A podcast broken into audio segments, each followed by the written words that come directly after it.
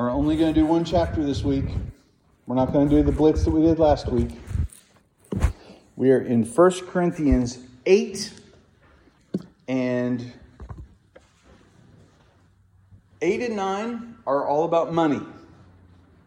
So get ready. We're going to talk about money. You know, we're not going to talk about money. We're going to talk about Jesus a lot more than money. Uh, so, Paul has written this letter, and it's been sent. We find out in this letter that Titus is the one that delivered the letter. We should, we should do the book of Titus sometime. Maybe we'll do it right in the middle. I don't know. We'll see. And Paul has been writing all this stuff about how people talk bad about him, and here's why you can't talk bad about him, and here's why his message is valid, and here's why you can listen to him. And now he's he's kind of putting all that aside and he's kind of getting to the real point of the letter and the real reason why he sent Titus and the real reason why he wrote this. And he says, We want you to know, brothers, about the grace of God that has been given among the churches of Macedonia. So, this is a news report. Here's how the churches in Macedonia are doing. Hey, Corinth, did you know about this? In a severe test of affliction, their abundance of joy and their extreme poverty have overflowed in a wealth of generosity on their part. They gave, they gave money, according to their means, as I can testify, and beyond their means of their own accord. So, what in the world? Macedonian people are giving all this money. Well, Paul, remember in Acts, one of his missionary journeys was not just a missionary journey, but the church in Jerusalem had a famine. And there were people starving and having all kinds of difficulty. They were getting excluded by the Jewish leaders. So it was, it was there's multiple reasons. There was just a shortage of food in Jerusalem. That this is a, uh, there's history about this hitting Jerusalem with a famine. And then, whenever there's a famine, just like we have right now, remember when gas prices were $4, who suffers the most in all of that is the poorest of the people.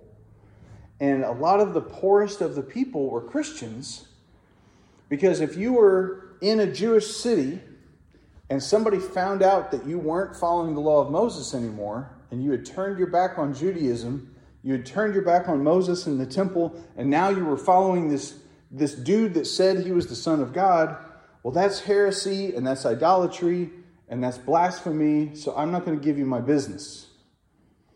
And so now, even the Christians that had money are getting poorer and poorer and poorer.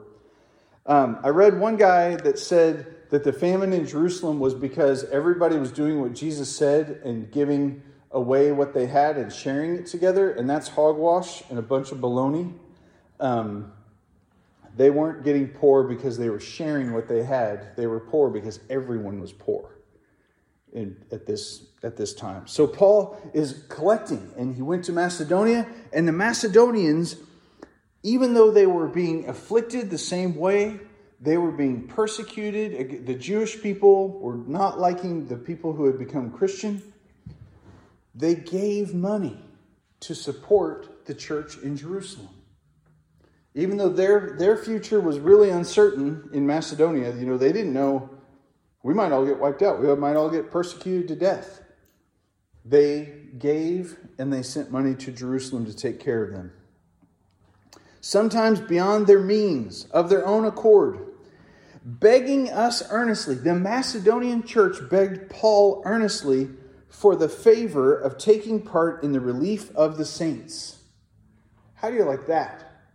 The Macedonian church said, Please, will you please let us provide for your needs. Will you please let us take care of you some and, and give you some money to, to support yourselves? They gave this not as we expected, but they gave themselves first to the Lord and then, by the will of God, to us. Accordingly, we urged Titus, as he had started, so he should complete among you this act of grace, as you excel in everything. So now he's saying to the Corinthians, you guys are so good at everything. Okay, hold on. Did, did any of you guys read First Corinthians? Like, they were terrible. they were doing terrible things in their church. They were fighting over communion. They were getting drunk on communion wine, which would take a lot of those little cups to get drunk. They were terrible. And Paul says, You excel in everything in faith, in speech, in knowledge, in all earnestness. You excel in our love for you. We love you guys so much. Please also see that you excel in this act of grace. So he's saying, Corinthian church, you guys are so good at so many things that you do. You guys are, are prophesying, you're speaking in tongues, you're growing. Also excel in the arena of taking care of others, even if they're in the church in Jerusalem. Isn't that awesome? I say this not as a command. Now, this is where it gets really awesome. I say this not as a command, but to prove by the earnestness of others that your love is also genuine. You know the grace. So oh, oh, he says, I want to prove to Jerusalem that your faith in Jesus is genuine. Do you remember how Paul went all over the place and then he came back to Jerusalem and he told all these stories of how the Holy Spirit had moved and all these people got saved? And the church in Jerusalem was like, ah, I don't know. I mean, I think they all need to follow the law of Moses, get circumcised, have ceremonial washings, and not eat bacon. And the church in Jerusalem had all these rules. Paul is saying, I want to show the church in Jerusalem that you believe in Jesus, the Messiah, and you are following him. And, and that you're Gentiles. And one way I can do that is if I show up with a whole bunch of money that you donated to them to care for them, they won't be able to talk against you. They'll be like, well, uh, they, they aren't really Christians because they aren't, well, here's all the money that they freely give to you because they care for you and they love you. They're following Jesus' command to love their neighbors as themselves. So Paul wants to use that to convince the church in Jerusalem that they have faith. So he doesn't say it's a command. I just want to use it to prove. Then he goes on, verse 9. You know the grace of our Lord Jesus Christ, that though he was rich, yet for your sake he became poor, so that you, by his poverty, might become rich. Jesus Christ was seated in the heavenly places, and then one Christmas he came to earth. This is, this is establishing Jesus was already existing. He, he has existed from eternity past. He was never created. Jesus always was. And there he was with the Father. By him, what do we, in, in uh, John chapter 1, by him all things were made. Jesus made everything. And from his state of perfection with the Father, creating all things, he became born as a baby, probably in the six or seven pound range, probably helpless. I say probably as a joke, right? Jesus came, made himself utterly poor as a man, utterly helpless as a man, and lived among us so that he could be the perfect sacrifice for our sins. And so Paul says, don't look at how poor Jerusalem is and how you need to care for them. Don't look at your pocketbook and look at how rich you are and how much extra money you have to give away that you don't really need. Look at Jesus. Look at Jesus and the life that he lived. How many times could Jesus have just been like, this is stupid, and snapped his fingers and wiped everybody out and started creation all over again? He could have done it a thousand times, right? But he didn't. He became just a weak, poor man. He had to do manual labor. He wasn't born in a castle where he could be an aristocrat. He wasn't born um, in like the best place in the world. He was born in Bethlehem, which is like just rough, uh, a rough place to be born. He's born in a manger where shepherds can come and see him and, and greet him freely. There weren't guards, there, there wasn't security checkposts or anything. He did that so that we could sit on his seat. Ephesians 2 says, He did all this, and He in us, we are seated with Him in the heavenly places in Christ Jesus. We never had a chance to sit next to God. We never had a chance. But God sends Jesus. Jesus becomes a man, lives a perfect life to give us a chance to go sit on his chair, to be with him, to be in him, and to sit there. So it's such an understatement to say Jesus became poor so that we could become rich, right? He was the creator. That I love these telescopes that are taking new pictures of the galaxy. And it's like, this just shows how much even more big God's creation is, how more vast what He can create is. He did all that to get born in Bethlehem, get raised in Galilee, both uh, cities that were not respected, they were not honored. You know, this is like Farmersburg, Illinois kind of stuff. Like, whatever. Where is this town? We don't even know where it is. Population 67 kind of thing. He became poor. So that's verse 10. In this matter, I give my judgment.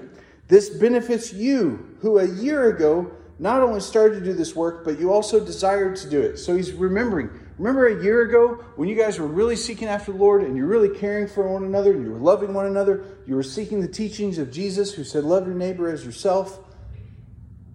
Keep that momentum, keep going. You desire to do it, it benefits you. Finish doing it so that your readiness in desiring may be matched by your completing it out of what you have. This is, this is all kind of a funny little housework thing. If the readiness is there, it's acceptable according to what a person has, not to what he doesn't. He's saying, don't feel burdened. Don't feel burdened for Jerusalem. Just love them. Don't say, oh, I just wish I had more to give them. Misery, misery, dirt on my head, ashes. No. If you've got something and you want to give it and you, out of your love for Jesus, then give it. But don't don't turn it into a judgment. Don't turn it into a commandment. Don't turn it into a law. According to what a person has. I do not mean that others should be eased and you burdened. Oh, man. But that as a matter of fairness, your abundance at the present time should supply their need, so that their abundance may supply your need, and that there may be fairness. As it is written, whoever gathered much had nothing left over, and whoever gathered little had no lack. All right, so this is perfect timing to talk about this, right? This is so political. This is so politically charged, you guys. This is like yeah, tense. We're all going to be punching each other and like painting pews red and blue and having a fight. No, we're not. I mean, we could, but I don't want us to. Listen to these words. I do not mean that others should be eased and you burdened. I don't want you, Paul is saying, I don't want you to take on this huge burden on yourself just so the people in Jerusalem can live an easy life. So here we are in the United States, where a whole bunch of these rules have been institutionalized and made into laws and they're kind of done by the government, whether we have the will to do it or not, right? So we pay taxes, and then somebody decides how those taxes are going to get paid, and all of a sudden they decide we're going to pay off a whole bunch of student loan debt. And there's all this hatred and cursing going on by all these people on Facebook last week, and, and anger, anger. I got called names because I'm a socialist. That's what they said. I was a Bolshevik socialist. That's what I got called. I'm reading this that says, out of your abundance, the present time you should supply for their needs. And the hard part is, Paul is saying you should do this by the way the Holy Spirit moves in you. Right? Like the person who heard that I had a debt to pay on a thing and they were like, Dan, I want to help relieve you of that debt. And they gave me some money. And I was like, wow, I can't believe you're doing this. And I paid this debt. Versus the government saying, we're going to do this with all the money that we taxed you for. right? There's a difference. Because that's what people didn't agree with, and that's why everybody got mad. I don't want to talk about the government. They're a little bit out of our control. They're kind of going to do what they're going to do. Let's talk about us. He says, I don't want others to be eased and you burdened. When I mow grass in my neighborhood, I used to be so bitter when I would see an African American guy walking down the street on a Saturday who I knew he had to mow his grass and it was not mowed, right? And I'm mowing my grass and I'm like, I'm mowing my grass. Why doesn't he mow his grass? And I did some research and I talked to some people and I found out that in my 40 hour work week, I make as much money as it takes him to make in a 120 hour work week. So if he has to work 120 hours a week to make what I make in 40, that means for us to be equal, I have an extra 80 hours a week that I can do whatever I want. And then I wanted to mow his grass. Because if that poor guy has to mow, if he has to work for 120 hours a week to get financially where I am in 40 hours a week, maybe I can share some of my time with him to ease his burden. That's out of love. That's out of love and following Jesus, right? Now, if Uncle Sam showed up at my door and said, You have to mow all these guys' yard because they have to work too much, I would be really angry. Like I said, I don't want to talk about government things. Of course, we're going to get angry about that. But out of ourselves, if we see somebody else struggling, if we see somebody else doing their thing and we can relieve their struggle some, and we love Jesus, let's try to relieve their struggle, right? Let's try to, out of, out of our genuineness and our love, out of our abundance at the present time, we could supply their needs so in their abundance they might supply our need and that there may be fairness. I would go, my, my grandma, she lived on Maryland Street, and she couldn't get out of her house. And so every Tuesday, this is back when I was a freelancer and I had my own schedule, every Tuesday morning I would show up with a um, egg and bacon biscuit from McDonald's with a folded egg and crispy bacon. That was my grandma's need. She could not make it down the hill from Maryland Street down to McDonald's anymore. She couldn't make that.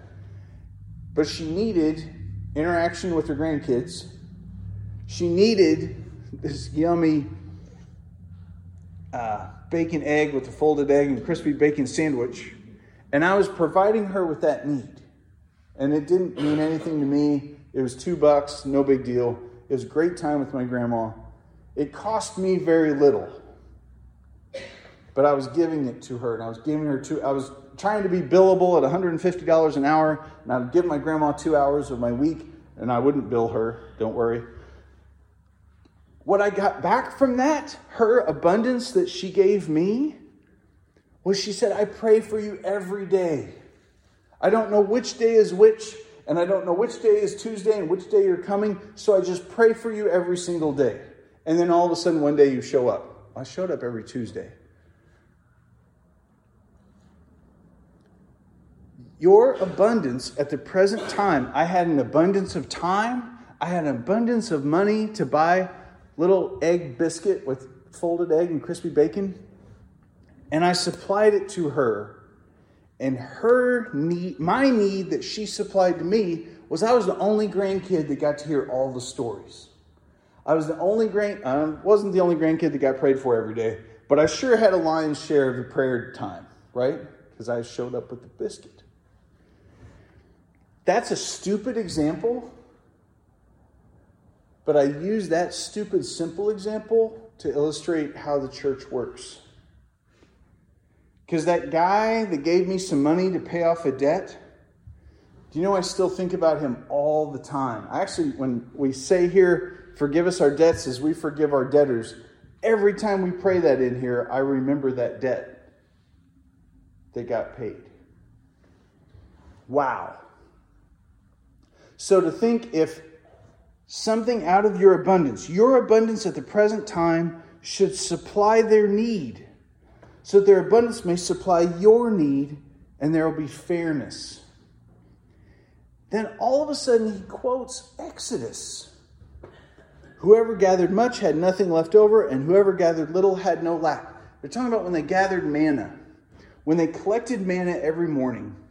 Some people would go out and just grab up all the manna they could. Oh, oh, get it, get it, get it, get it, get it, get it, get it, get it, get it. And they would make bread with it. Some people would just grab a little. Why in the world, if you had infinite food showing up every morning in your front yard, let's just say, every morning you wake up and a whole Red Robin catering box is sitting on your porch.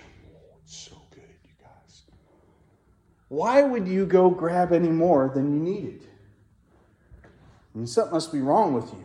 It's, it's a lack of faith, right? It's a lack of trust. So the people grabbing a whole bunch are actually not the spiritually strongest folks. And then the people that walk out every morning and there's the Red Robin box, and you know what? I could seriously only eat four cheeseburgers a day. Okay, maybe three. And I take three. I have just enough. I'm just taking enough. The way God wanted to train Israel as they were going through the wilderness was that you should all none of, there shouldn't be any rich people among you. it says that. There shouldn't be any rich people among you. You should all be taking care of each other. If you've got too much, share with somebody else to help them out. Because what happens? Everybody becomes rich. in that in that way, in that system of everybody looking after each other, if nobody is trying to hoard and get the most, but we're all looking after one another and caring for one another, we actually all become a lot richer.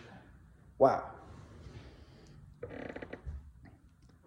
So he says, do that. Some of you in Corinth, you know you got more money than you know what to do with. I had a friend one time, and we started summer camp, and the kids didn't have food. And Cindy calls me and she's like, We're having a summer camp. All the kids are showing up hungry. We need to feed them before we can do anything in camp because they can't pay attention because they don't even have any food. And I was like, It would take years' wages to buy food for all these people, right? Who's said that before? I was like, Hold on a minute. Let me ask, let me ask this guy if he'll give us some money. And I'm at work.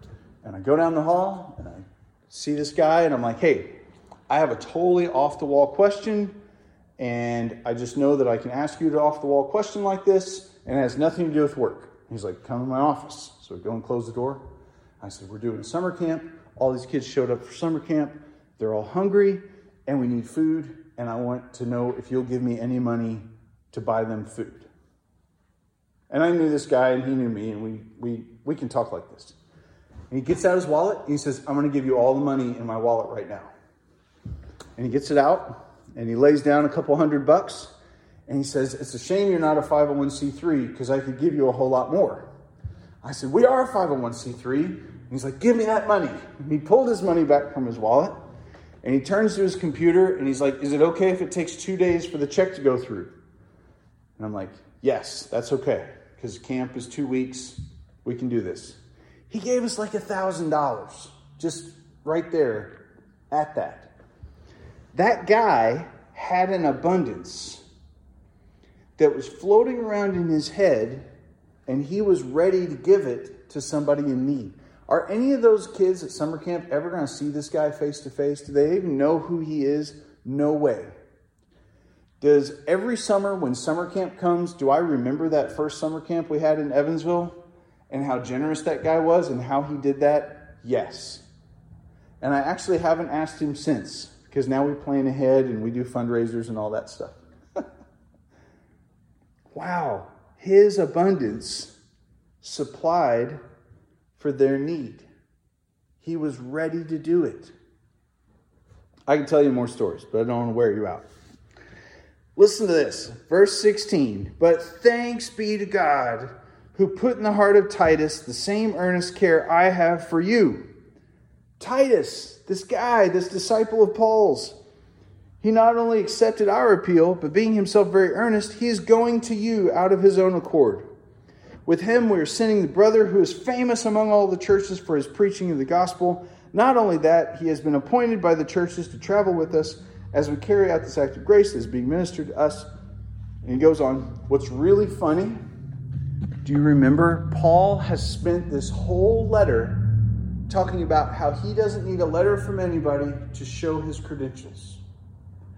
You yourselves are our letter, written on your hearts. You remember how much you love us. We don't need a letter showing anything or proving anything. And then halfway through 2 Corinthians 8, it becomes one of those letters that Paul's been saying that he doesn't need. Now he is writing this letter for Titus. Look, accept him, welcome him, give him everything we need, do what's honorable. We're sending all of our brothers. We've tested all of these guys that are with him. They're more earnest than ever. They have great confidence in you. They are my partner. Verse 23 As for Titus, he is my partner and fellow worker for your benefit. As for our brothers, they are messengers of the churches, the glory of Christ. He is saying all this endorsement of all these guys that are coming. You can trust their teaching, you can listen to them. And if you're moved to give them money to take care of Jerusalem, do that too. So give proof before the churches of your love and of our boasting about you to these men. So he's also saying, some of you in Corinth know about some great churches. I want to hear about them. I want to be encouraged because I went all over the region, all around Corinth and Galatia and the whole thing. And you've heard how they're doing. Tell them the news so that when they come back, I'll hear about this. So he's not done. We're not going to talk about this week. But just think about this world where the church is growing. They don't have a Bible. They have the Old Testament. Some of them might have known the Old Testament, but it was never taught to them in a way that to say it was pointing to Jesus. And now all of a sudden, Paul is sending these guys to preach about Jesus to all these towns and to communicate with each other and to help each other and to care for each other. And they're doing it. Remember in Acts when uh, Priscilla and Aquila fled from Rome because the Romans were persecuting all the Christians and all the Jews in Rome and they fled, and that was how they met Paul. These are all people that are not, they don't have the problem we have of living in a supposed Christian um, country where the government tells us to do these things that might sort of be Christian but might not. These folks are underground. These folks are living in the face of persecution and hardship every city they live in, everywhere they go. Numerous families have turned their backs on them because they grew up Jewish and now these people are following this guy Jesus. And in the midst of all of that, what are they doing? They are loving their neighbors they're making room in their hearts to care for one another and to minister to one another. They're giving generously out of their abundance of their wealth and out of their out of their riches. And some of them not out of the abundance of their riches. Some of them are just choosing to live poorer so that other people can live. Maybe live, period. So it's just a really awesome thing. And I think, I think there's a lot of parallels that you'll find this week. There's a lot of things that you'll see in your own life. Um, there's a lot of ways that you might meet somebody or you might be one of these people that if somebody helped you out a little bit, all of a sudden it would help you benefit a whole bunch. Or there might be somebody you know that you'll run into that, gosh, if I just help this guy a little bit, it would really help him a lot. There's a guy um, that I know from when I worked at the rescue mission and he has uh, mental illness, and I know I know his whole history. I know his whole medical history.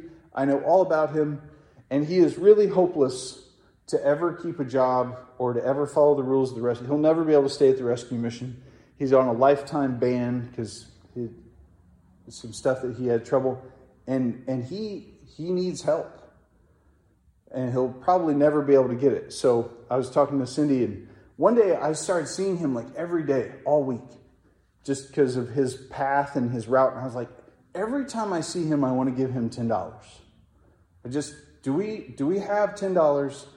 Like probably totaling twenty bucks a week because I don't see him that often, but I, I do see him days. Can I just give that to him freely? And she was like, Yes, we got you can do that. And this guy, he's he's messed up. okay? But I watch him eat out of trash cans. And when I give him the 10 bucks, he doesn't go buy booze with it. He goes into Jimmy John's. And all the Jimmy John's people are like, whoa, you smell bad. Because um, he does. I've seen him at Walmart, and he's not buying booze at Walmart. He's buying food, and he's buying Capri Sun, just worthless food. But he's still buying, you know, not, not totally disrespectful stuff. He, I use that example just as one is there are some people that are, are hopeless as far as their, their poverty condition, but we can still help them. We can still help them. Not to help them, what's the verse? What's it say? They shouldn't be eased and you burdened, but 10 bucks a week to this guy is not going to burden me. It's not going I'm not going to live in hardship because I give 10 bucks a week to this guy. And I, I pray that this week you'll find people like that. That there will be people that you'll be able to help and it won't be a burden to you. But gosh, is it a blessing to him? I mean, he carries on. I get, yeah. Thank you so much. He's kind of obnoxious. Thank you. I mean, yeah. I won't say you, but sometimes it's embarrassing. But I get to watch him get out of the trash can and go into Jimmy John's and get a sandwich, and that is worth it right there. So let's pray. Lord, do it. Give us opportunity. Open our eyes that we would see people in need that are poor, that we can help out. And thank you so much, Lord, for giving to us that you have given us such abundance that um, just I mean just speaking for myself that I can give this guy 10 bucks a week and it doesn't I, I we don't even see it doesn't faze our budget at all. Thank you so much, Lord. Thank you for the way that you provide for all of our needs and thank you for the way that you let us be a way to provide for other people's needs that they would be cared for too. Bless our government. I pray that all of the holy and righteous Christian people in our government would be filled with boldness and filled with wisdom and insight to lead our country better. And I pray that you would just work in us in our streets, in our corners, in our neighborhoods, in our schools, in our businesses, that we would be able to show off your love for this world, Jesus. We thank you, we exalt you, and we praise you. Amen.